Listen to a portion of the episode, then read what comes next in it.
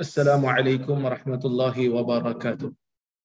الحمد لله نحمده ونستعينه ونستغفره ونعوذ بالله من شرور أنفسنا ومن سيئات أعمالنا.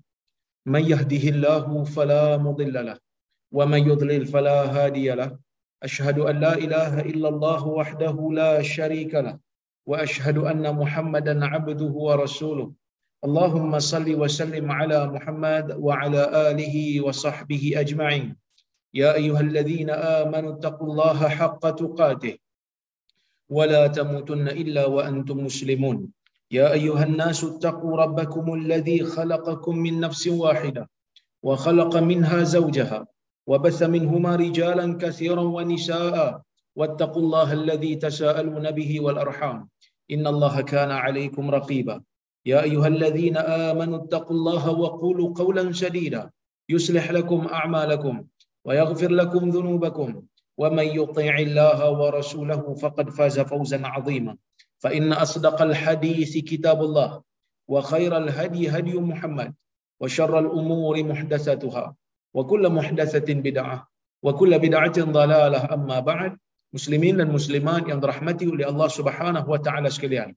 Alhamdulillah pada malam ini kita dapat bersama-sama berhimpun dalam kuliah Zoom ini untuk kita sambung balik perbincangan kita menggunakan kitab Riyadhus Salihin karya Al-Imam An-Nawawi rahimahullahu taala yang mana kita masih berada pada bab yang ke-56 iaitu bab fadlul bab fadlil ju' wa khushunatil 'aish. Bab kelebihan berlapar dan kelebihan menjalani kehidupan yang sempit ya di sisi Allah Subhanahu wa taala. Dan hari ini insya-Allah kita nak mula dengan hadis yang ke-22 dalam bab ini dan hadis yang ke-512 daripada keseluruhan kitab ini. Kata al-Imam An-Nawawi rahimahullahu taala wa an Abdullah ibn Amr ibn al-As radhiyallahu anhuma anna Rasulullah sallallahu alaihi wasallam qala قد أفلح من أسلم وكان رزقه كفافا wa qanna'ahu Allahu bima ata yang bermaksud daripada Abdullah bin Amr bin Al-As radhiyallahu anhuma yang mana Abdullah bin Amr bin Al-As merupakan sahabat Nabi sallallahu alaihi wasallam yang telah pun saya ceritakan biografinya dalam kuliah-kuliah kita yang lepas. Umur dia dengan ayahnya tak jauh yang mana uh, belasan tahun saja. Kira ayah dia menikah awal lah. Kan ayah dia menikah awal dapat dia. Dan uh, dia dengan ayahnya umur lebih kurang lah. Umur taklah begitu jauh. Ayah dia seorang tokoh besar di kalangan sahabat Nabi sallallahu alaihi wasallam iaitu Amr bin Al-As. Siapa dia? Amr bin Al-As. Siapa yang membaca sejarah Islam dia akan kenal. Amr bin Al-As merupakan wakil kepada Muawiyah. Ketika mana Muawiyah berbeza pendapat dengan Ali bin Abi Talib dalam peristiwa tahkim. Amr bin Al-As merupakan wakil kepada Muawiyah manakala Abu Musa Al-Ash'ari merupakan wakil kepada Ali bin Abi Talib. Jadi dua-dua anak dengan ayahnya merupakan tokoh yang hebat di dalam Islam. Dia mengatakan Rasulullah sallallahu alaihi wasallam bersabda qad aflaha man aslam. Sesungguhnya telah berjayalah bagi mereka yang masuk ke dalam agama Islam kan orang Arab ni biasanya kalau menggunakan bukan biasanya semestinya bila menggunakan verb kata kerja dalam bahasa Inggeris kita panggil verb Orang Arab ni dia bila guna saja verb, guna je kata kerja, kata kerja tu akan merujuk kepada masa. Sama macam bahasa Inggeris. Bahasa Inggeris ada present tense, ada past tense, ada future tense. Kan? Arab dia ada fi'il madhi, dia dia ada fi'il mudhari'. Fi'il mudhari' ialah fi'il ataupun kata kerja yang menunjukkan masa sekarang ataupun masa akan datang. Manakala fi'il madhi menunjukkan masa yang telah berlalu. Kan? Masa yang dah lepas. Itu fi'il madhi. Kat sini Nabi sallallahu alaihi wasallam menggunakan perkataan fi'il madhi. Qad aflah. aflaha fi'il madhi rubai mazid ini siapa yang belajar bahasa Arab kan dia tahulah kan um, fi'il ni ataupun kata kerja ni dalam bahasa Arab ada kata kerja yang terkandung daripadanya tiga perkataan ataupun empat perkataan. So ini asal daripada perkataan falaha dijadikan aflaha. Aflaha maksudnya telah berjaya. Dia telah berjaya. Itu qad aflaha man aslam. Sesungguhnya telah berjaya bagi sesiapa yang telah menerima Islam. Ini menimbulkan persoalan. Macam mana kita nak tahu orang Islam itu telah berjaya? Kan? Bukankah ada orang Islam yang di hari akhirat nanti akan menerima azab neraka dulu sebelum masuk ke syurga? Na'udzubillah lah. Moga-moga Allah Ta'ala tak jadikan kita ni tergolong daripada golongan itu. Kita doa kepada Allah Subhanahu Wa Ta'ala supaya kita terus masuk ke dalam syurga insya-Allah. Amin. Cuma berdasarkan pembacaan terhadap dalil-dalil daripada Qurannya, daripada sunnahnya, kita akan dapati di sana ada orang-orang Islam yang dimasukkan ke dalam neraka dulu. Sebelum dimasukkan semula ke dalam syurga. Kan? Jadi macam mana tu? Ha? Jadi macam mana tu? Itu yang pertama. Yang kedua pula isunya, sesiapa yang menerima Islam, tak semestinya dia akan kekal dalam Islam.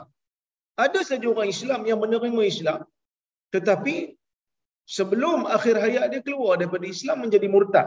Kita tengok eh, macam Salman Rushdie yang kita tahu dia ni merupakan orang yang asalnya Islam tetapi akhirnya menulis satanic verses kan menghina Nabi sallallahu alaihi wasallam dalam bukunya sehingga dihukum kafir oleh kebanyakan fatwa badan-badan fatwa dalam dunia ni kerana penghinaan dia terhadap agama Islam.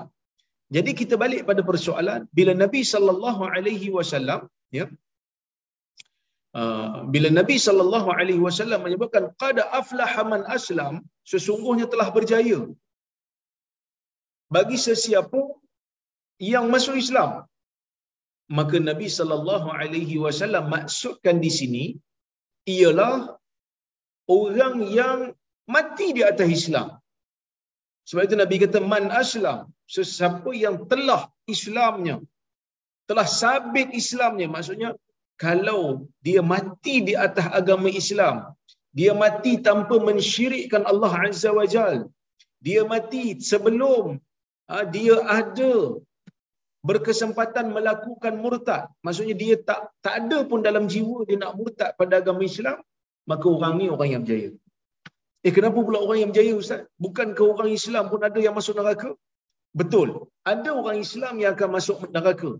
Bahkan kalau tuan-tuan tengok dalam hadis Al-Imam Al-Bukhari, dalam Sahih Al-Bukhari, di sana ada golongan orang Islam yang digelar mereka ini oleh orang-orang ahli syurga dengan gelaran wa yusammihim ahlul jannah al-jahannamiyin. Golongan jahannam. Jahannamiyun. Siapa itu golongan jahannam? golongan jahanam ini ialah nama yang ahli syurga bagi kepada orang-orang Islam yang masuk syurga setelah mereka dicelup dalam api neraka untuk membersihkan dosa mereka. Sehingga ada tanda dekat muka mereka ni tanda kehitaman disebabkan rentung tu. Maka bila mereka ni digelar dengan golongan jahannamiyun, ahli syurga panggil mereka jahannamiyun, mereka susah hati sikitlah sedih maka mereka minta kepada Allah Azza wa Jal untuk hilangkan kesan hitam di muka mereka itu, kesan rentung di muka mereka itu, sehingga Allah Azza wa Jal arahkan mereka untuk mandi di sungai dalam syurga dan akhirnya tanda itu hilang, maka hilanglah gelaran itu. Mereka digelar sebagai ahli syurga semula. Maknanya, orang Islam pun ada yang masuk neraka dulu. Kok mana yang kata berjaya tu? Sebenarnya, walaupun orang Islam ni ada yang masuk neraka dulu tetapi mereka tetap dianggap sebagai golongan yang berjaya kerana akhirnya mereka akan masuk ke dalam syurga kan cuma para ulama berbeza pendapatlah kan masuk dalam syurga ni bila ada yang kata setelah dosanya habis ada yang kata setelah dosanya kurang daripada pahalanya nah, maksudnya kalau timbang-timbang amalan berat belah jahat. Yang belah jahat ni berat. Jadi dia masuk dalam neraka. Bila masuk neraka sampai bila? Ada yang kata dia akan dibakar oleh Allah Azza wa Jalla di dalam neraka sehingga dosa dia habis. Hingga pahala dia masuk dalam syurga. Ada yang kata sebagian ulama dia kata akan dibakar sehingga dosanya kurang sikit daripada pahala dan bila kurang sikit dia akan masuk ke dalam ke dalam syurga. Yang ni perbezaan pandangan dalam kalangan ulama seperti mana yang disebutkan oleh al-Imam Ibnul Qayyim dalam kitabnya. Kan? Habis itu pandangan yang betul macam mana ustaz? Wallahu a'lam. Kita tak tahu. Kerana dalam isu ni tak ada dalil yang jelas yang bagi tahu. Tapi yang penting jangan sekali-kali teringin nak masuk dalam syurga walaupun seketika. Itu yang penting. Kalau boleh kita usaha dengan amalan, kita doa, kita tawakal, kita buat kebaikan semampu mungkin supaya kita ni tergolong dalam orang yang terus masuk ke syurga Allah tanpa perlu transit sekejap pun dekat dekat neraka. Jadi sesiapa yang Allah Taala masukkan dia ke dalam syurga, maka dia dianggap sebagai berjaya lah kan sesiapa yang di orang kata apa diselamatkan oleh Allah Subhanahu wa taala daripada neraka maka itulah kejayaan yang sebenar seperti mana firman Allah Subhanahu wa taala ya wa man zuhziha 'anil nar wa udkhilal jannah faqad faz sesiapa yang ya dijauhkan daripada neraka kemudian ya dimasukkan oleh Allah Subhanahu wa taala faman zuhziha 'anil 'anil nar wa udkhilal jannah. Sesiapa yang dijauhkan daripada neraka kemudian dimasukkan ke dalam syurga faqad faz maka dialah orang yang berjaya. Tetapi orang yang masuk ke dalam neraka dulu kemudian dimasukkan oleh Allah Azza wa Jalla ke dalam syurga setelah daripada azab dia itu uh, berakhir itu juga sebenarnya adalah orang yang berjaya juga. Berjaya macam mana ustaz? Berjayalah jika nak dibandingkan dengan orang yang masuk neraka selama-lamanya. Kan? Siapa yang masuk neraka selama-lamanya? Orang kafir. Orang yang melakukan syirik pada Allah dan mati di atas syirik. Dan orang yang murtad. Dah terima dah Islam Islam dah masuk dalam jiwa tiba-tiba dia pergi murtad pula jadi bila murtad dia tak dapat dah pengampunan. Innallaha la yaghfiru ay yushraka bihi wa yaghfiru ma duna dzalika liman yasha. Sesungguhnya Allah sekali-kali tidak mengampunkan dosa orang yang melakukan syirik padanya dan Allah Azza wa Jal akan mengampunkan dosa selain daripada selain daripada itu. Maka sebab itu Nabi kata qad aflaha man aslam maka telah berjayalah bagi mereka yang menerima Islam. Betul berjaya. Sebab apa berjaya? Sebab dengan Islam inilah akan menjadikan segala amal baik kita tu diterima. Kerana apa? Kerana prerequisite, prasyarat, precondition nak menjadikan segala amal saleh itu diterima, Islam dulu. Kan? Islam dulu. Kan? Ada orang tanya saya soalan, dia kata, Ustaz, macam mana kita ni? Uh, dalam kuliah yang lepas tuan-tuan pun ada tanya saya soalan tu. Soalan di mana?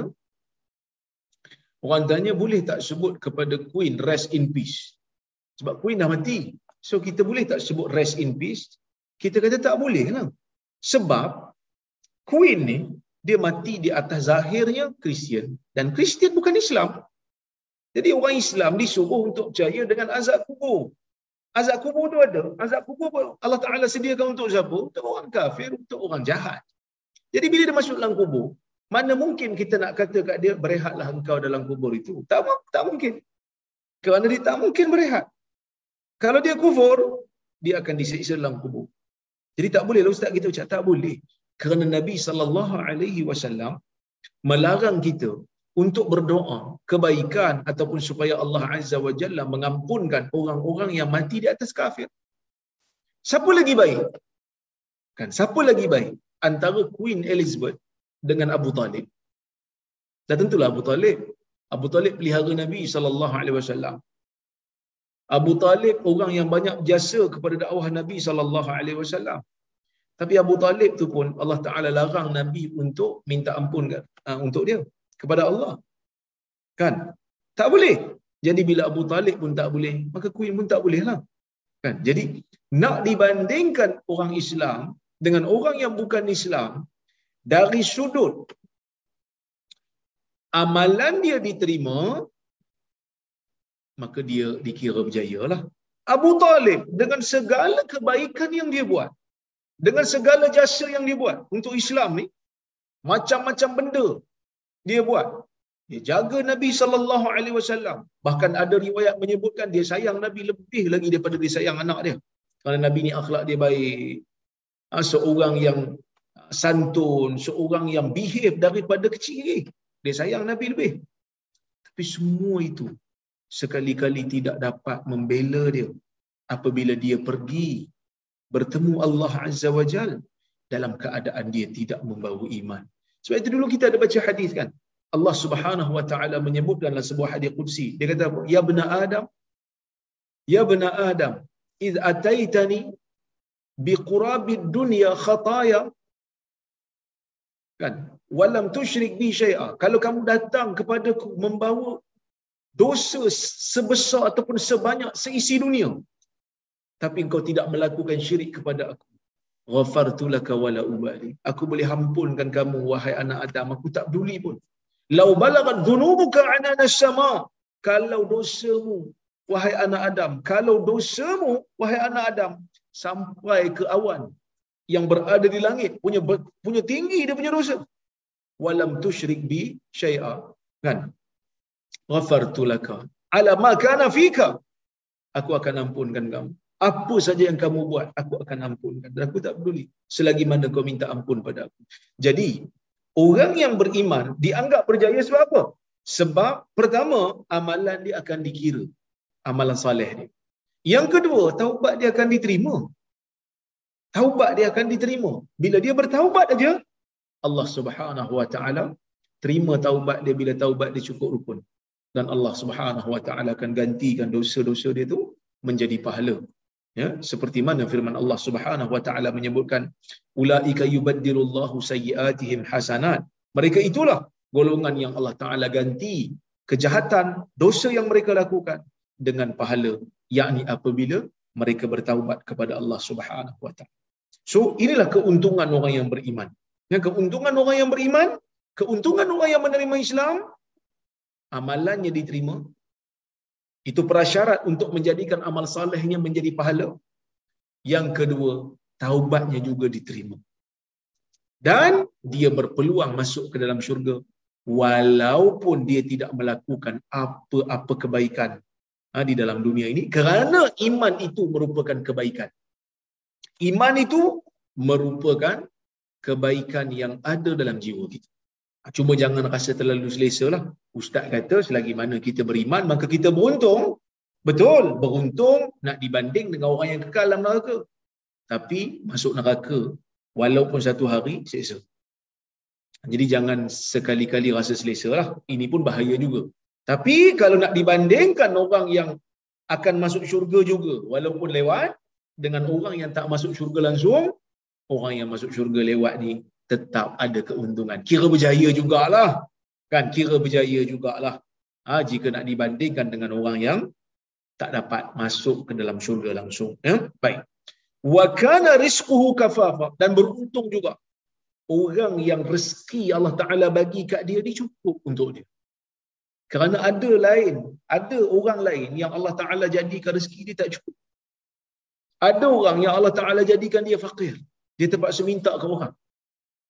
Kan? Ada orang yang Allah Subhanahu Wa Taala jadikan kehidupan dia ni tak cukup. Kerja macam mana pun tak cukup rezeki kena minta ke orang pula. Kan? Saya dulu pernah kerja pejabat zakat. Masa saya kerja pejabat zakat tu ada seorang dia hamba Allah ni dia datang kat kaunter. Dia nak minta bantuan sebab anak dia nak masuk universiti. Kan? Dia nak minta bantuan sebab anak dia nak masuk universiti. Jadi dia pun datang kat kaunter tu, dia menung. Saya tanya, ya encik, nak apa dia menung dia kata saya tak tahu ustaz nak cakap apa ustaz dia punya malu malu dia nak minta pada pejabat zakat dia kata saya ni semua hidup tak pernah minta dengan pejabat zakat ni tapi saya terpaksa sebab anak saya nak belajar kan jadi ada orang Allah Ta'ala bagi rezeki dia tak cukup untuk dia. Maka dia perlu meminta kepada orang lain. Jadi asnaf dan sebagainya. Allah Ta'ala bagi kita rezeki cukup. Contohnya. Maka kita kena bersyukur kepada Allah. Itu dianggap satu kejayaan. Walaupun tak kaya mungkin. Kan walaupun taklah kaya. Taklah jutawan. Tapi rezeki itu cukup. Tak perlu minta-minta daripada orang. Wa kana rizquhu kafafa. Wa qanna'ahu Allahu bima ata. Ah, ini paling penting sekali. Dan Allah menjadikan jiwanya itu rasa cukup dengan apa yang Allah Ta'ala bagi kat dia. Ini yang kita selalu kena doa pada Allah. Ya Allah jadikan diri aku ni rasa cukup dengan apa yang kau bagi pada aku. Kan kadang-kadang rezeki kita cukup. Tapi ada dalam jiwa kita rasa macam tak cukup. Ini bahaya. Sebab itu untuk guru kita dulu-dulu sebut qanaah, qanaah kan. Apa itu qanaah? Rasa cukup dengan apa yang ada. Kita usaha untuk dapatkan sesuatu. Kita usaha. Tapi tiba-tiba Allah Taala tak bagi. Bila Allah Taala tak bagi kita kena tahu. Aku tak bagi engkau ni. Mungkin Allah Taala tahu yang bukan kata mungkin Allah Taala Maha tahu. Tapi kita kena letak dalam jiwa kita. Mungkin pada ilmu kita mungkin ada benda yang tak baik yang akan datang pada kita kalau dapat benda yang kita nak. Kan? Kalau dapat benda tu kat kita sekarang, mungkin kita kita akan lupa diri. Mungkin kita akan ujub. Mungkin kita akan riak. Mungkin kita akan lebih sombong. Jadi Tuhan tahan dulu. Tuhan tahu apa yang akan berlaku. Tuhan kata, aku tak boleh bagi dia lagi. Maka kita akan rasa cukup. Tak apalah, kita dah usaha Tuhan tak bagi, nak buat macam mana kan? Maka, kita rasa cukup dengan apa yang ada. Kerana ada manusia yang kalau kita tengok pada mata kasar kita, nampak macam dia dapat lebih. Itu pun rasa tak cukup. Kan? Itu pun masih rasa tak cukup. Dengan gaji puluhan ribu. Bukan kata belah ribu, gaji ribu. Itu belum lagi ha, jadi penasihat company tu, jadi board director dekat company ni. Kan? Banyak sumber-sumber pendapatan yang dia cuma duduk aja, dia boleh buat ribu-ribu tapi dalam masa yang sama masih lagi terlibat dalam rasuah masih lagi terlibat dalam salah guna kuasa masih lagi terlibat dalam penyelewengan sebab itu tuan-tuan dan puan rahmati Allah sekalian bila Allah taala bagi kita rezeki kita rasa cukup dengan rezeki itu kita tak mencuri kita tak rasuah kita tak seleweng dana rakyat kita tak salah guna kuasa sebenarnya Allah azza wa jalla telah memberikan kebaikan yang banyak untuk kita. Kita kena syukur benda tu. Kerana ada orang yang Allah Subhanahu Wa Taala bagi macam-macam kat dia. Tetap dia rasa tak cukup. Tetap dia nak curi juga. Kan? Dia tahu mencuri itu salah. Tapi dia wajarkan dengan pelbagai wajaran supaya nak bagi nampak ke orang yang dia tak salah. Ini musibah besar. Dan menyedihkan, negara orang Islam ni lah yang kita nampak betul-betul bertoleransi dengan penyalahgunaan kuasa, dengan rasuah, ha, dengan penyelewengan dana awam dan sebagainya. Ini kita kena ubah dan kita kena doa pada Allah Subhanahu Wa Taala di mana pun Allah Taala letak kita. Jadikanlah aku rasa cukup dengan apa yang Allah Taala bagikan. Kadang-kadang kita teringin juga cita-cita tu ada nak dapat lebih sikit. Usaha tu tak ada masalah, usaha. Sebab kita pun kena ada aim jugalah. Kita kena ada wawasan juga. Kan? Saya sebut dulu dah. Tak salah untuk menjadi kaya ni. Tak salah untuk jadi senang ni. Tak salah untuk niaga untung-untung ni. Kerana Abdul Rahman bin Auf juga kaya. Uthman bin Affan juga kaya. Kan? Bila ada orang kaya, maka ada orang bayar zakat. Bila ada orang bayar zakat, maksudnya ada asnaf yang akan dapat dibantu. Dalam ekonomi sesebuah negara, mesti ada orang kaya. Tak boleh tak ada. Kemiskinan itu mesti dibantu. Kemiskinan itu mesti, orang miskin ni mesti dibantu. Baik itu ada skim zakat, ada skim wakaf, ada skim infak. Supaya orang-orang yang ada kemampuan ini dapat bantu. Uh, supaya ekonomi orang-orang miskin ni dapat uh, di, di orang kata apa di, di, diberikan kecukupan. Tapi bukan dengan cara mencuri, bukan dengan cara rasuah, bukan dengan cara yang tak elok, tapi dengan cara yang halal, dengan cara yang benar. Sebenarnya, orang-orang yang menyalahgunakan kuasa kan? Ha, orang yang rasuah terutama yang jerung-jerung ni sebenarnya mereka bukan tak cukup. Kadang-kadang rezeki yang Allah Ta'ala bagi pada mereka ni tujuh keturunan makan tak habis. Tapi pasal apa dia orang terlibat? Ni tak ada sifat kana'ah tak ada sifat rasa cukup dengan apa yang ada. Tu yang duk, duk pulun lagi tu seolah-olah macam dia hidup lagi seratus tahun. Ha, padahal dia bukannya muda lagi pun. Sepatutnya dia kena takut. Tapi kita tengok macam tak takut je kan? Lagi semangat lagi adalah kan? Ini yang kita bimbang jadi sebab itu Nabi SAW kata siapa yang terima dah Islam dah menjadi Muslim rezeki cukup Allah Ta'ala bagi rasa cukup dalam jiwa dia dengan apa yang Allah Ta'ala bagi. Dia tak ada rasuah, dia tak ada mencuri, dia tak ada salah guna kuasa. Itu kebaikan yang Allah Ta'ala nak bagi kat dia. Kurnia yang besar. Kerana ada manusia yang jiwanya sentiasa berfikir macam mana nak mencuri. Sentiasa berfikir macam mana nak merasuah. Sentiasa berfikir macam mana nak menyelewengkan dana ini benda yang bahaya yang kita kena doa sentiasa supaya Allah Subhanahu wa taala jauhkan kita daripada penyakit ini. Ah, Syekh Mustafa Bukhari dalam Nusatul Muttaqin dia kata apa? Afad al-hadith ra'sal khair al-Islam wa huwa asasun liqabulil a'mal. Ini saya sebut tadi ni. Hadis ni memberi faedah. Apa dia? Ra'sal khair. Ra'sul khair. Sorry. Ra'sul khair kepala segala punca segala kebaikan al-Islam punca segala kebaikan itu adalah Islam wa huwa asasun dan dia merupakan asas liqabulil Islam untuk menerima Islam. Kan dulu saya pernah hurai dah. Mungkin ada yang dalam kuliah ni saya tengok Muhammad pula malam ni masya-Allah kan? Ada satu lebih dalam kuliah kita ni. Mungkin ada yang baru dengar kuliah saya. Mungkin mereka tertanya-tanya, kenapa orang yang baik walaupun kafir, amalannya tak diterima. Tiba-tiba orang jahat tapi Islam, boleh pula masuk syurga di akhirnya. Jawapan dia mudah saja. Kita kita sentiasa melihat daripada perspektif hamba. Kita suka tengok satu benda daripada perspektif manusia. Cuba kita tengok daripada perspektif agama. Tengok daripada perspektif pencipta. Saya bagi contoh. Umpamanya, seseorang dibayar gaji oleh satu company. Dibayar gaji, diberikan kemudahan, dilantik sebagai staff. Ada orang kata apa kemudahan-kemudahan yang dipakai daripada company yang lantik dia tu. Dengan gaji diterima setiap bulan, eh, dengan pergerakan gaji setiap tahun dia dapat, dengan cuti tahun tanpa potong gaji dia dapat, dengan driver dia dapat. Katalah saya ni kerja dekat Kuip, dilantik menjadi direktor Kolej Universiti Islam Perlis contohnya kan. Dia bagi saya gaji alhamdulillah cukup. Dia bagi saya pegawai cukup. Dia bagi driver lagi, dia bagi kereta lagi. Saya pun guna segala kemudahan yang ada. Dan saya ada JD, saya ada job description, ada tugas yang saya kena buat. Tapi saya tak buat tugas tu. Saya pergi mana? Saya pergi uh, Unimap, Universiti Malaysia Perlis.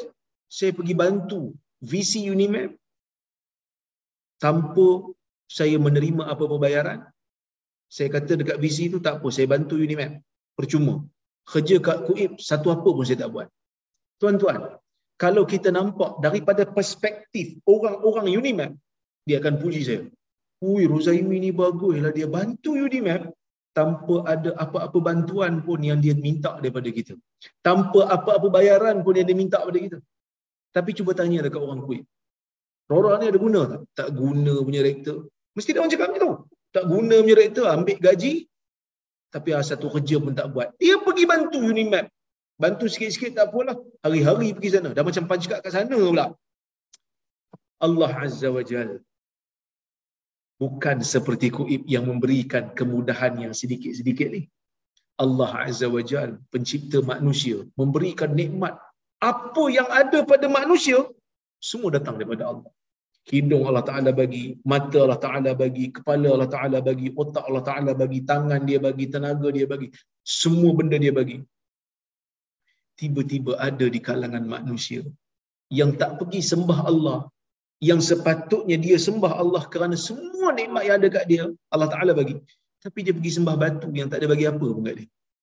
Dia pergi sembah batu yang Allah yang yang yang Allah sendiri jadikan batu. Maka layak ke orang ni diberikan satu ayat mengatakan dia baik? Tak. Dialah orang paling zalim sekali kerana dia melupakan Tuhan yang menciptakan dia. Dia melupakan Tuhan yang memberikan segala-galanya pada dia.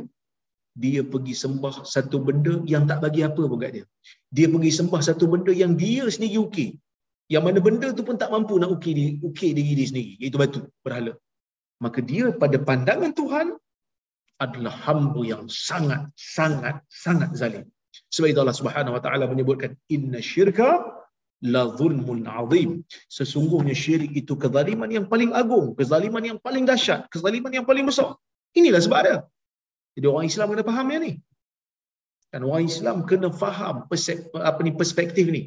Supaya nanti bila kita berdepan dengan orang-orang Islam yang ada soalan-soalan yang seperti ini kita boleh jawab dengan jawapan yang logik yang dia boleh faham. Ya jadi Islam merupakan asas.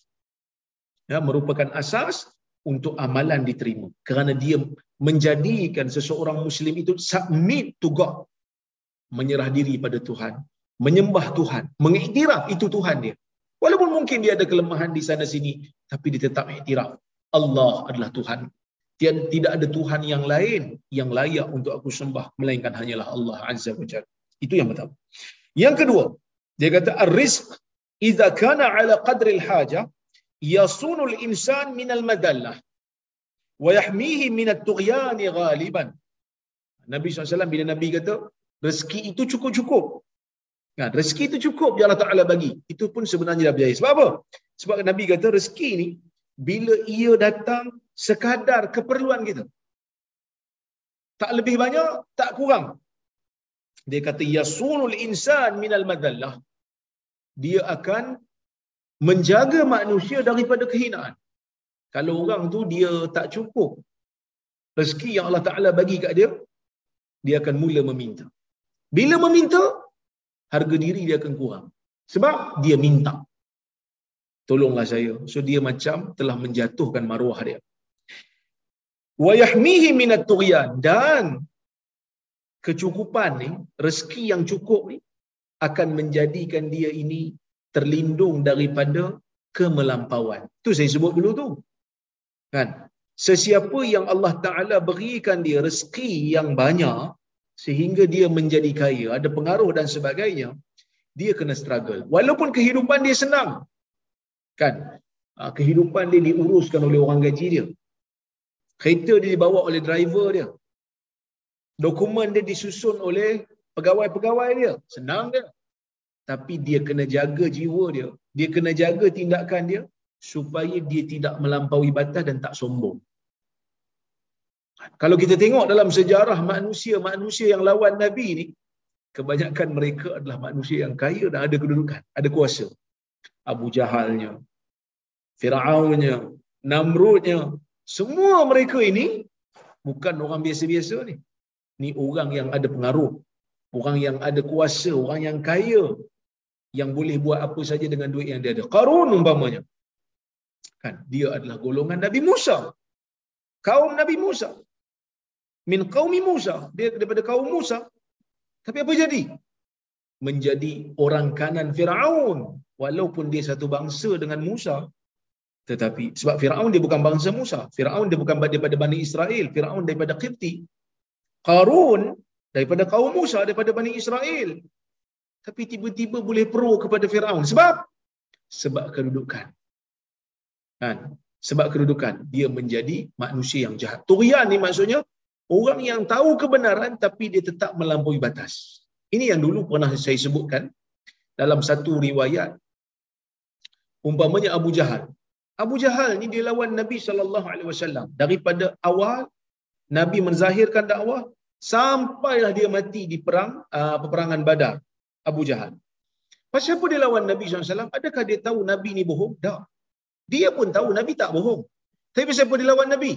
Sombong. Turian. Melampaui batas. Pasal apa? Sebab dia ada kuasa. dia ada kedudukan dan dia kaya.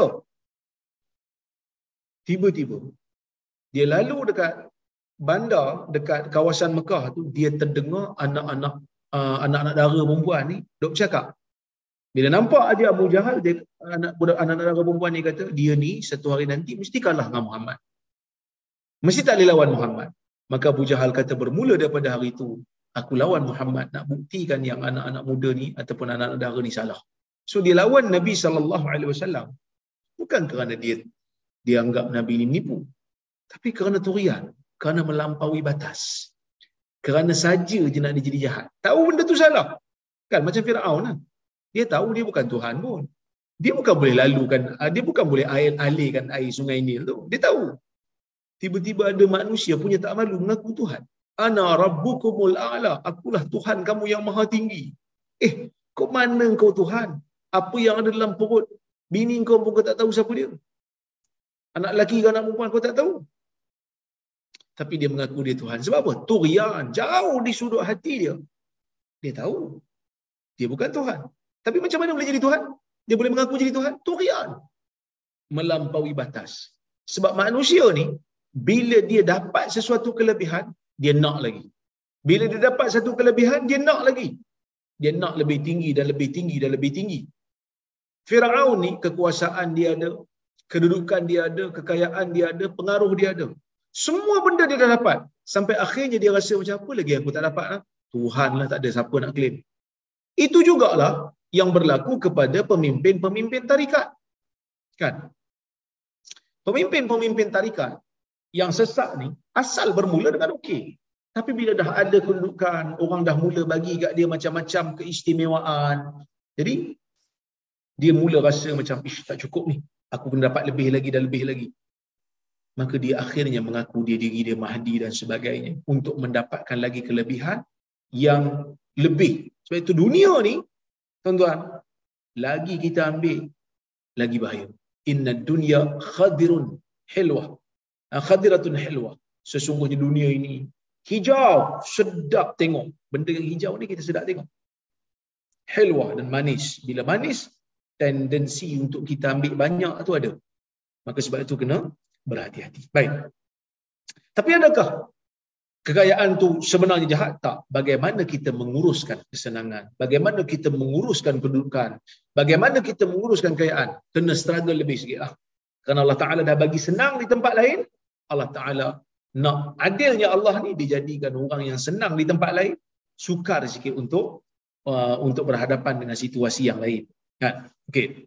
Macam orang miskin, mereka susah di sudut kehidupan, tapi mereka senang dari sudut nak menjaga jiwa. Takabur susah nak ada pada orang miskin. Kerana mereka memang miskin. Nak takabur macam mana kan? Okey. Wal qana'ah hiya haqiqatul ghina. Rasa cukup itulah sebenarnya kaya. Itulah sebenar-benar kekayaan. Wa qad warada fil hadis dan datang dalam hadis laisal ghina an qasr an kasratil ardi walakinnal ghina ghina nafsi bukanlah kekayaan itu dengan banyaknya harta tetapi kekayaan itu ialah apabila jiwa menjadi kaya. Kayanya jiwa dengan rasa cukup.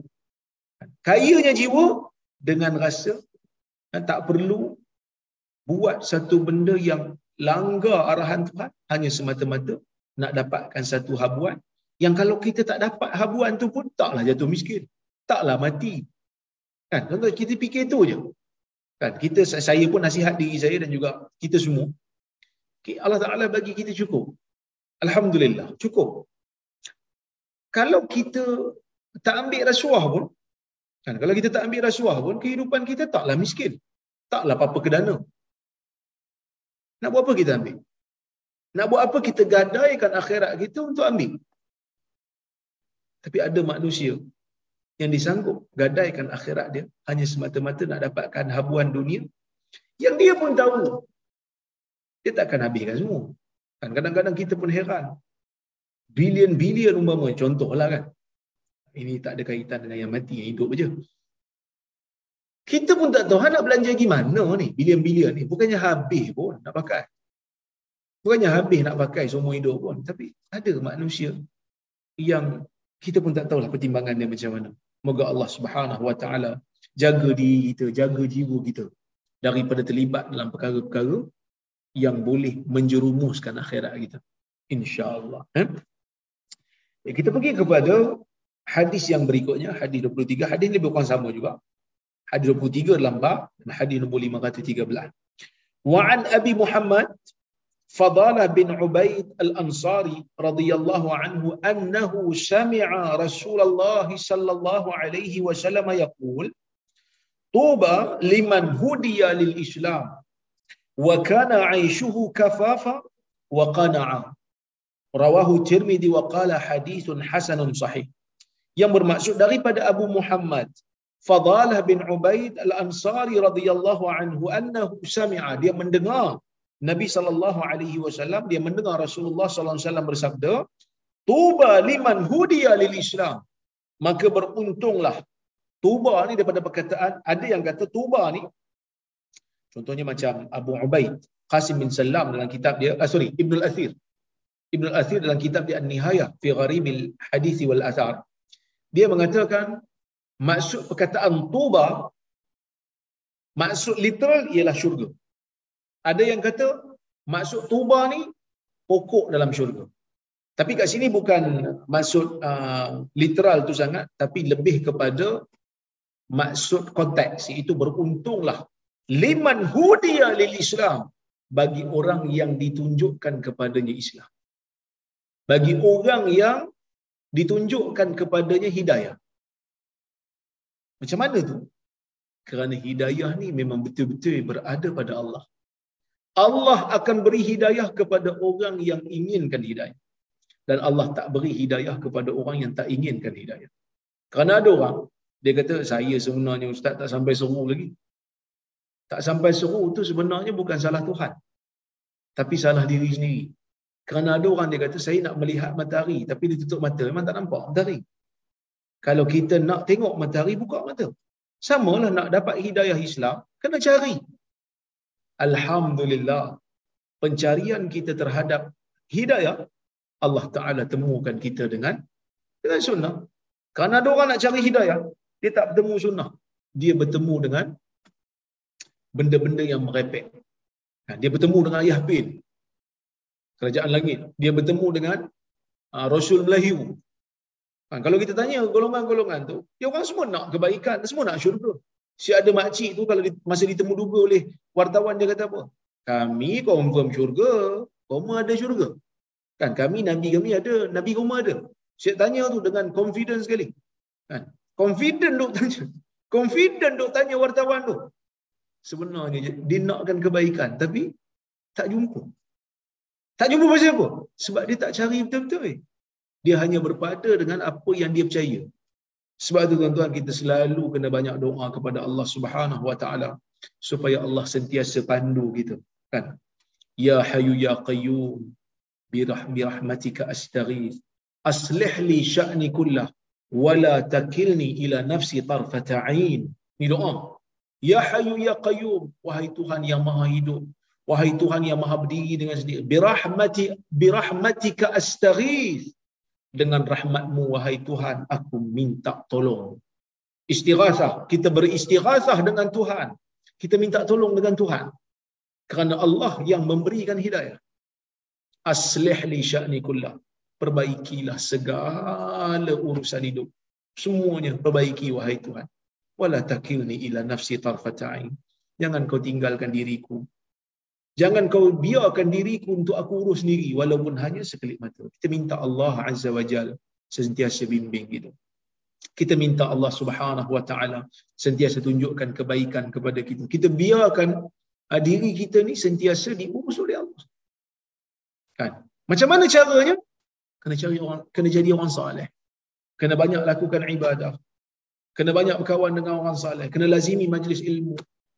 Jadi sebab itu kalau kita boleh buat benda ni insya-Allah kita akan terkawal ha, dengan batasan-batasan hidayah yang Allah Subhanahu wa taala telah berikan kepada kita dan kita doa supaya ia kekal pada kita.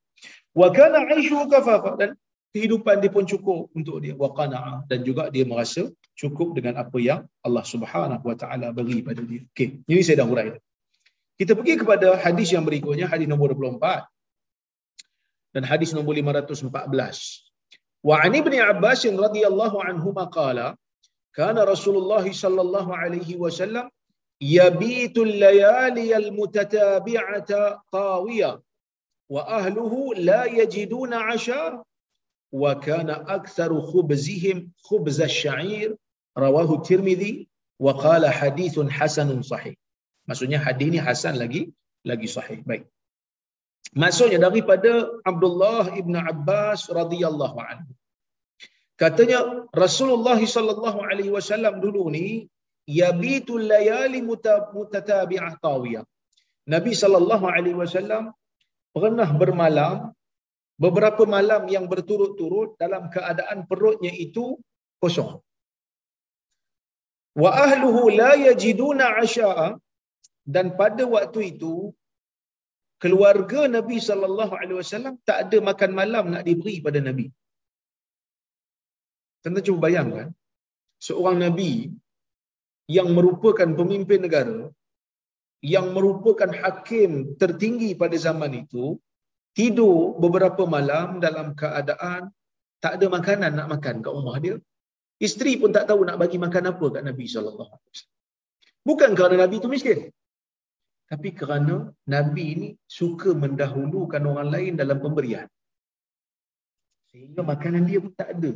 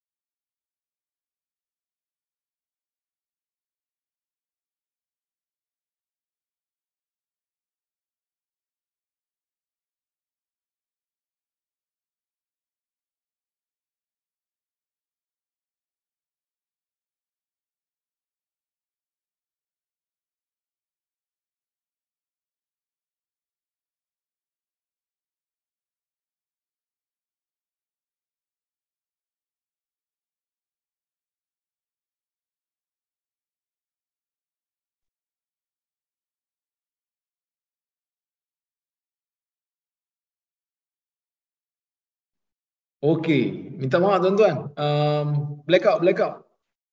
Ha, saya sebenarnya kat rumah Haji Hamid ni. Blackout pula dekat rumah dia ni. Okey.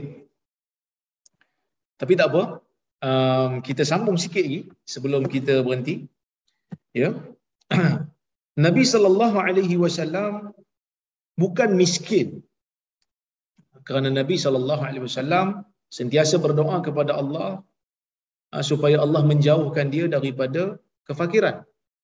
Wa'udzu bika minal kufri wal faqr dalam riwayat yang sahih aku minta perlindungan daripadamu ya aku minta perlindungan denganmu ya Allah daripada kekufuran dan kefakiran kan jadi nabi itu tak miskin tetapi hakim bin hizam kata nabi ini kalau orang minta ke dia memang dia tak pernah lah sebut tak boleh Apa saja orang minta, Nabi bagi. Nabi bagi. So, paling banyak mendapat pemberian Nabi ni ialah golongan ahli sufah selain daripada nafkah yang uh, wajib Nabi bagi dekat isteri-isteri dan anak-anak dia. Lah. Cuma ada waktu-waktu yang Nabi sendiri tak dapat kerana Nabi mendahulukan orang lain. Kenapa Nabi dahulukan orang lain? Kerana Nabi nakkan janji Allah yang mengatakan sesiapa yang berinfak Allah Subhanahu Wa Taala akan lipat gandakan pahalanya. Kan? Ha, jadi itu sebenarnya yang menyebabkan Nabi sallallahu alaihi wasallam tu sentiasa bermotivasi untuk infak. Ha, ya. Masalul ladina yunfiquna amwalahum fi sabilillah kamathali habbatin anbatat sab'a sanabil. Sesungguhnya perumpamaan orang-orang yang menginfakkan uh, uh, hartanya di jalan Allah seperti mana satu benih yang menumbuhkan tujuh tangkai. Fi kulli sumbulatin mi'atu habba. Bagi setiap tangkai itu ada sepuluh lagi um, kita panggil uh, biji benih yang mana uh, Allah memberikan perumpamaan pahala yang Allah Subhanahu wa taala akan berikan kepada orang yang melaksanakan infak ni akan berlipat kali ganda. Okey. Sebab itu Nabi SAW ni uh, lapar beberapa ketika. Okey. Wa kana aktsaru khubzihim khubz asy dan kebanyakan roti di zaman uh, yang ada di rumah Nabi SAW tu adalah uh, roti yang syair. Roti daripada gandum yang kasar lah. Bukan roti yang lembut macam pada kita hari ini. Menunjukkan sederhananya kehidupan Nabi sallallahu alaihi wasallam. Okey, kita tengok riwayat yang berikutnya iaitu riwayat yang ke-25 dan uh, riwayat nombor 25, hadis nombor 25 dan hadis nombor 515 dalam keseluruhan kita. Wa an Fadalah bin Ubaid radhiyallahu anhu. Sahabat yang sama dengan sahabat yang tadi. Wa an Fadalah bin Ubaid radhiyallahu anhu anna Rasulullah sallallahu alaihi wasallam kana idza salla bin nas يخر رجال من قامتهم في الصلاة من الخصاصة وهم أصحاب الصفة حتى يقول الأعراب هؤلاء مجانين فإذا صلى رسول الله صلى الله عليه وسلم انصرف إليهم فقال لو تعلمون ما لو تعلمون ما لكم عند الله لأحببتم أن تزدادوا فاقة وحاجة رواه الترمذي sahih. Wa qala hadisun sahih. Ini hadis sahih kata Imam Tirmizi yang bermaksud daripada Fadalah bin Ubaid radhiyallahu anhu. Fadalah kata, anna Rasulullah sallallahu alaihi wasallam idza salla bin nas. Nabi sallallahu alaihi wasallam ni bila menjadi imam kepada manusia. Nabi ni selain daripada menjadi pemerintah di Madinah, selain daripada menjadi general bagi tentera Islam Madinah, selain daripada menjadi hakim di mahkamah Islam Madinah, Nabi sallallahu alaihi wasallam adalah imam di masjid. Nabi lah yang memberikan khutbah di masjid. Nabi lah memberikan khutbah Jumaat, Nabi lah yang memberikan khutbah raya. Nabi lah uh, orang yang uh, menunjukkan hukum hakam menjadi guru di masjid di Madinah tu. Uh, kerana dia sumber agama. Jadi bila Nabi jadi imam ni, sahabat dia ikut kat belakang lah. Sahabat jadi makmum. Sehingga kan kata Fadalah, yakhiru rijalun min qamatihim. Yakhiru rijal min qamatihim. Ada beberapa orang yang menjadi makmum Nabi sallallahu alaihi wasallam ni terjatuh. Daripada berdiri tu dia petumbang. Tak lalu nak berdiri lah fi salah. Ketika mana mereka berada dalam salat minal khasasah. Disebabkan kerana mereka ini terlalu miskin. Disebabkan mereka ini terlalu lapar. Maksudnya keadaan Nabi sallallahu alaihi wasallam yang tak makan tu disebabkan oleh kerana ada sahabat Nabi yang sampai tumbang maksudnya Nabi itu tak tumbang lagi lah dalam solat Nabi tak tumbang lagi sahabat ada yang tumbang disebabkan terlalu lapar oleh kerana itulah Nabi mendahulukan mereka Nabi bagi ke, pemberian kepada mereka supaya mereka ni ada paling tidak makanan. Ada yang tumbang ni. Ya? Wahum ashabu sufah. Siapa mereka ni? Mereka ni ahli sufah. Siapa ahli sufah? Dalam kuliah lepas kita cerita. Orang yang hidup di belakang Masjid Nabawi yang tidak ada rumah. La yauna ila ahlin wala mal. Yang tak ada siapa-siapa pun dekat Madinah tu. Tak ada rumah tak ada keluarga tak ada harta tak ada kawan-kawan yang boleh tumpangkan mereka. Jadi mereka pun tumpang Masjid Nabawi. Bila tumpang Masjid Nabawi ni miskin kan makan kalau ada orang bagi ada lah. kalau tak ada laparlah jadi kalau terlalu lapar Nabi wasallam jadi imam untuk mereka. Mereka tumbang. Disebabkan kerana tak larat sangat. Hatta yaqul al-a'rab sehingga orang-orang badui. Orang-orang Arab yang datang daripada pedalaman bila tengok keadaan mereka dia kata apa? Haula imajani mereka semua ni gila. Depa semua ni gila pasal apa gila kan gila disebabkan oleh kerana terlalu mementingkan akhirat sehingga kan sanggup untuk tumbang disebabkan mereka menahan diri daripada kerja sebab nak pergi belajar dengan Nabi sallallahu alaihi wasallam. Kan? Macam zaman ni lah tuan-tuan. Tahun ni ataupun kita kata result SPM tahun ni, survey yang kita dapat 72% pelajar-pelajar lepasan SPM tak nak sambung belajar peringkat tinggi. Kenapa? Mungkin kerana mereka menganggap belajar ni susah. Belajar ni stres. Belajar ni bukan dapat apa untung pun. Baik saya pergi kerja. Baik saya jadi TikToker. Baik saya jadi YouTuber. Yang mana mereka ni akan dapat royalty daripada konten yang mereka buat. Nak jadi content creator. Bila dengar daripada influencer-influencer, dia kata, saya belajar tinggi lah.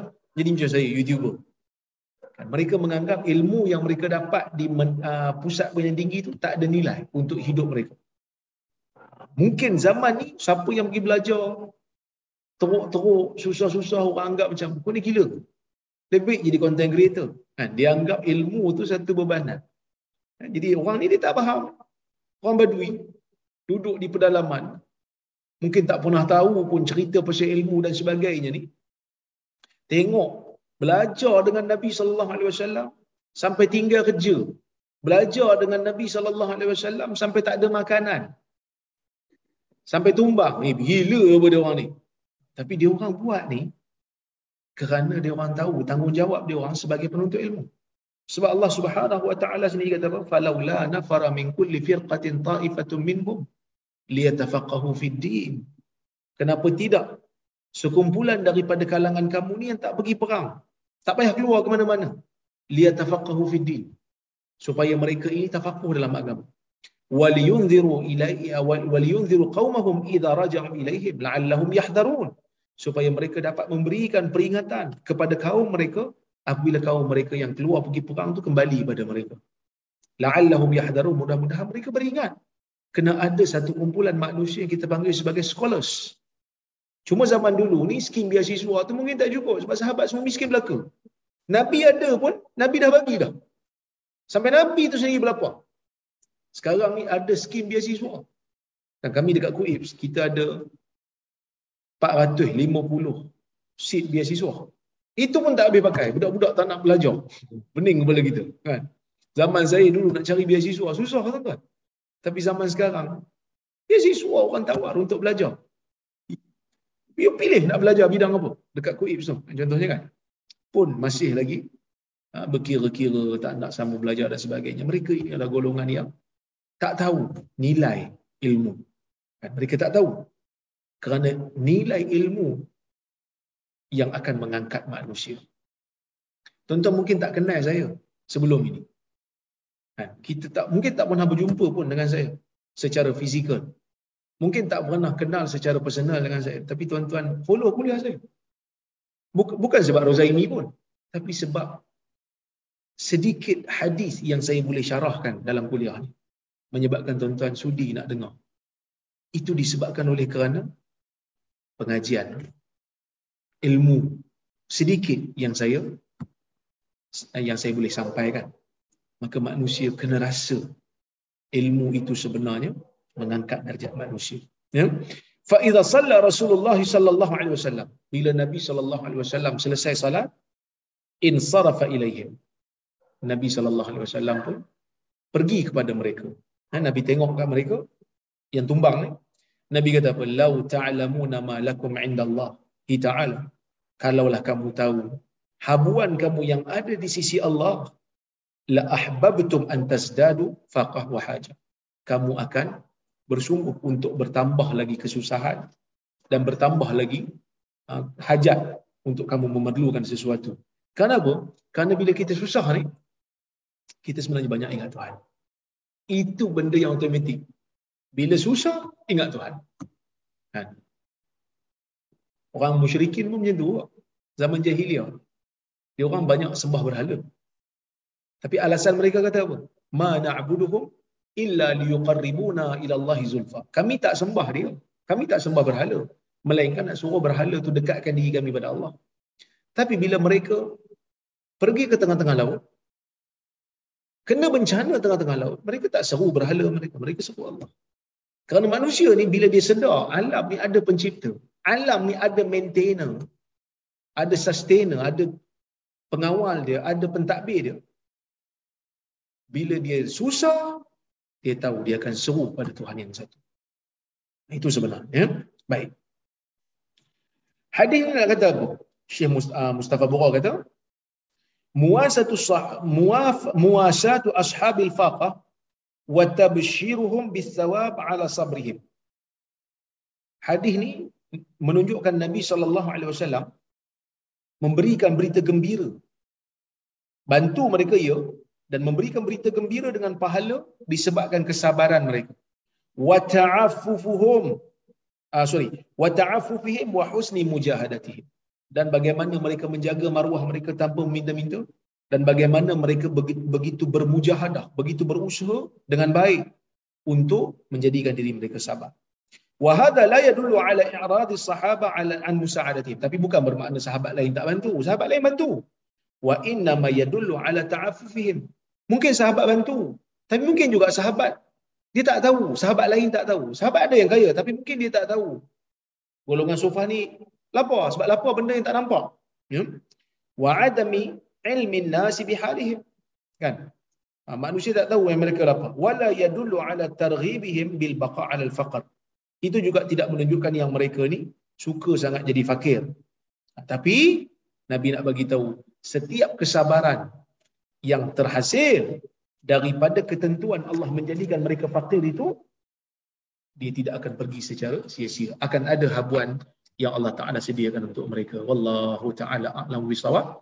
Mudah-mudahan ada manfaat untuk apa yang saya sampaikan pada malam ini. Insya-Allah saya tengok soalan ataupun komentar saya akan ya.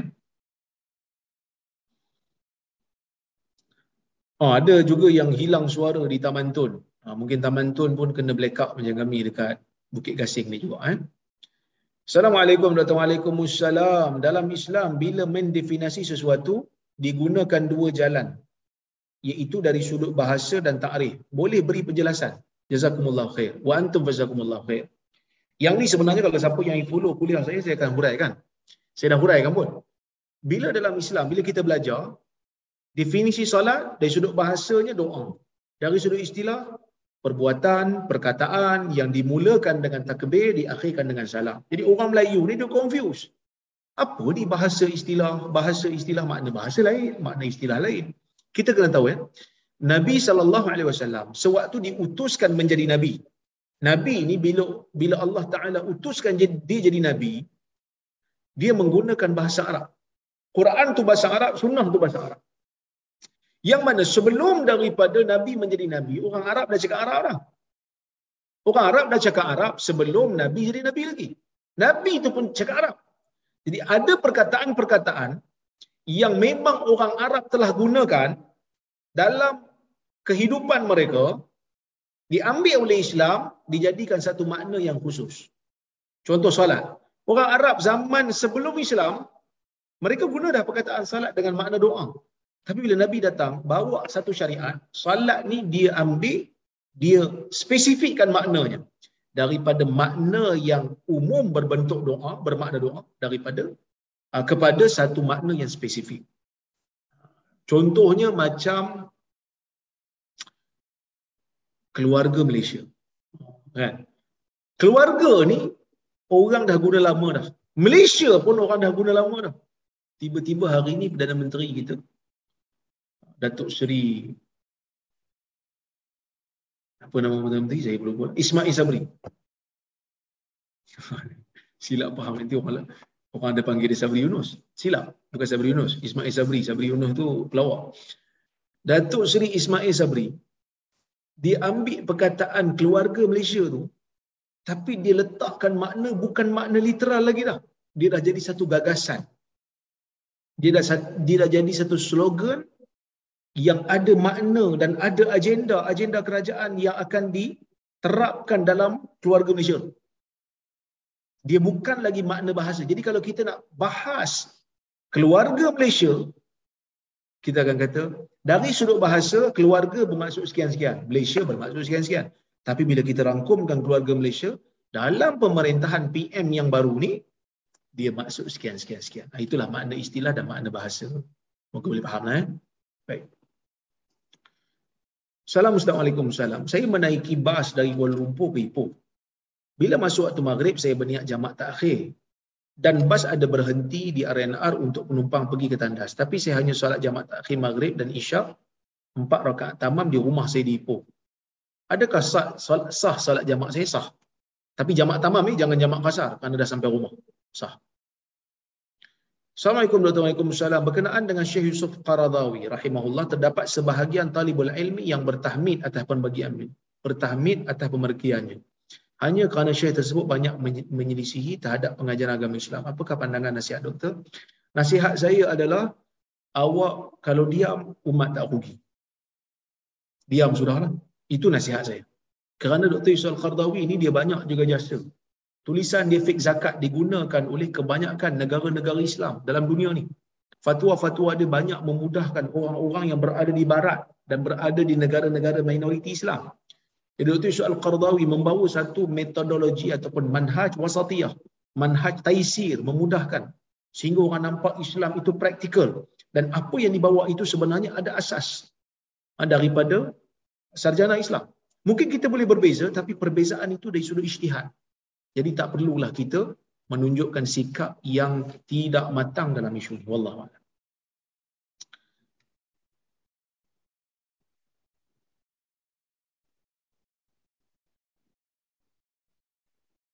Assalamualaikum warahmatullahi wabarakatuh. Adakah terdapat pandangan bahawa persempadanan karya adalah sebelah kilometer dari titik mula bermusafir sebagaimana irsyad Jabatan Mufti Perak? Ini saya tak tahu. Tetapi memang diletakkan dalam Uh, syarat untuk kita mula kasar bila kita nak musafir kita keluar daripada kawasan kampung kita. Kalau macam di Kuala Lumpur ni kita boleh kata di macam Putrajaya ni ada section dia kan. Keluar daripada section kita kita boleh kasar. Sebelah kilometer ke kurang ke tak ada masalah. Yang penting persempadanan tu kita keluar dah. Keluar daripada sempadan kawasan kita. Itu yang paling penting bila kita nak mula. Okay. Salam Ustaz Waalaikumsalam. Bagaimana untuk menanamkan sifat qanaah dalam diri? Sifat nak tanam sifat qanaah dalam diri ni pun sebenarnya saya pun kena usaha juga. Bukan makna saya boleh bagi ceramah ni saya qanaah dah. Kadang-kadang ada juga sifat tamak tu. Cuma qanaah ni kita kena bagi macam ni je. Bila kita usaha untuk dapat sesuatu, tiba-tiba Tuhan tak bagi. Kita kena pujuk jiwa kita, kita kena kata, kalau aku dapat ni, Mungkin tak baik untuk aku sebab tu Tuhan tak bagi. Kita kena sentiasa sangka baik dengan Allah. Allah akan beri benda yang kita perlu. Bukan semestinya apa yang kita nak Tuhan beri. Kadang-kadang Tuhan tak bagi apa yang kita nak. Dia bagi apa yang kita perlu. Itu dia. Pujuk jiwa. Ada ni benda baik yang Tuhan nak bagi ni. Sebab tu dia tak bagi kita yang ni lagi. Dan kita akan kita akan lega. Dan kita kena tahu dalam dunia ni ada benda yang memang Tuhan tak bagi sebab Nabi kata dunia ni penjara ad-dunya sijnul lil mu'min wa jannatul kafir dunia ni penjara bagi orang mukmin dekat penjara macam-macam kekangan ada kat dalam penjara karamel macchiato pun tak ada kat Starbucks sebab dah duduk dalam penjara minum je lah apa yang ada kan jadi kita kena tahu ada halangan, ada restriction. Okay? Bagaimana untuk mudah bangun solat tahajud dan solat subuh berjemaah? Bagaimana untuk merasa nikmat dalam menuntut ilmu? Nikmat dalam menuntut ilmu ni bila kita dengar sesuatu yang berdasarkan kepada sunnah. Sebab itu, uh, golongan salafus salih mengatakan, Man wajada halawata sunnah uh, ibtaghada ataupun abghada uh, muraratu murarata al-bid'ah. Sesiapa yang merasai kemanisan sunnah, dia akan benci bid'ah ni solat tahajud dan subuh ni yang pertama kena tidur awal azam dan doa tidur kena baca baca ayat kursi tiga kul zikir subhanallah 33 alhamdulillah 33 Allahu akbar 33 ataupun 34 Nanti kalau kita baca Allah Akbar 33 tutup dengan la ilaha illallah wallah la ilaha illallah wahdahu la syarikalah lahul mulku wa lahul hamdu wa huwa ala kulli syai'in qadir. Dan kita baca doa tidur kemudian kita azam pada Allah ya Allah bangkitkan aku esok pagi Ya, untuk aku laksanakan salat tahajud dan salat uh, subuh berjamaah. Assalamualaikum warahmatullahi wabarakatuh. Moga sentiasa berada dalam rahmatnya dan tuan juga dan puan juga. Ingin bertanya, adakah salat gaib boleh dilakukan pada sesiapa pun? Ulama berbeza pendapat. Sebagian ulama mengatakan salat uh, ini majoriti lah. Solat gaib, solat, solat, uh, solat jenazah gaib boleh dilakukan pada orang yang tidak ada di tempat kita. Tidak ada di tempat kita, maksudnya tidak ada di kawasan kita. Dia berada, contohnya macam Dr. Yusuf Qardawi berada di Qatar dan kita boleh solat jenazah gaib untuk dia. Tetapi sebahagian ulama kata solat jenazah gaib ni untuk orang yang ti- yang tidak disolatkan. Hadisnya sama, iaitu Nabi SAW solat ke solat jenazah ke atas mayat Najasyi yang mati di Habasyah. Kenapa ulama berbeza? Kerana Najasyi itu tidak diuruskan oleh orang Islam sebab negara dia negara Nasrani. Tapi majoriti kata dah Nabi buat. Nabi tak kata pun ni khas untuk orang yang tak diuruskan, maka kita boleh buatlah. Maka majoriti ulama berpandangan kita boleh buat solat jenazah gaib untuk orang yang tidak ada di bandar kita. Wallahu a'lam.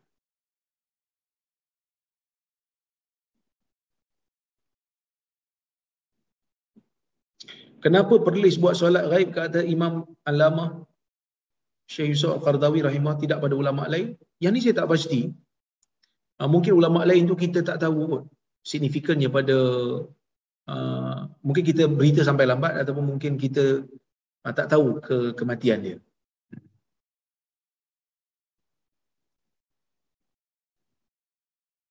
Boleh ke saya jenazah ghaib sini? Boleh, tak ada masalah. Selagi mana uh, uh, mayat tu tidak berada di bandar kita ataupun di kawasan kita, di negeri kita. Assalamualaikum Dr. Waalaikumsalam. Kalau bukan semua doa akan dimakbul, kita doa dan doa sampai masa, kita mesti berhenti doa dan timah hakikat Allah tak nak bagi kita. Uh, dia tak. Bila kita doa ni, Allah Ta'ala akan kabul. Tu cuma dalam tiga, salah satu daripada tiga bentuk. Pertama, Allah Ta'ala bagi apa yang kita minta. Okey, Alhamdulillah, dapat. Kedua, Allah Ta'ala tangguh dan akan bagi di akhirat. Ini pun bagus. Yang ketiga, Allah Ta'ala tak bagi. Tapi Allah Ta'ala jauhkan bala yang sepatutnya menimpa kita.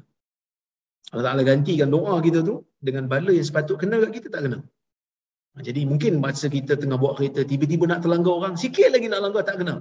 Mungkin tu sebab doa yang kita doa dulu tak pernah, Allah Ta'ala tak kabulkan, dia ganti dengan yang ni. Ha, jadi itulah yang disebut oleh Nabi SAW dalam hadis riwayat Tirmizi. Wallahualam. Terima kasih banyak pada semua ha, yang hadir pada malam ini. Alhamdulillah ramai. Saya tumpang seronok lah kerana tuan-tuan hadir ramai. Mudah-mudahan dapat manfaat daripada kuliah saya. Saya ucapkan terima kasih banyak pada penganjur, pada uh, Datuk Syih Hamid, kepada Johan, kepada Haji Shah, Haji Hamid, Datuk Rozan, Tan Sri Azman yang menganjurkan kuliah kita pada malam ini. InsyaAllah kita jumpa lagi di lain masa. Saya mohon maaf terkasar bahasa tersilap kata. Aqulu qawli hadha wa astaghfirullah al-azim wa lakum. Wassalamualaikum warahmatullahi wabarakatuh.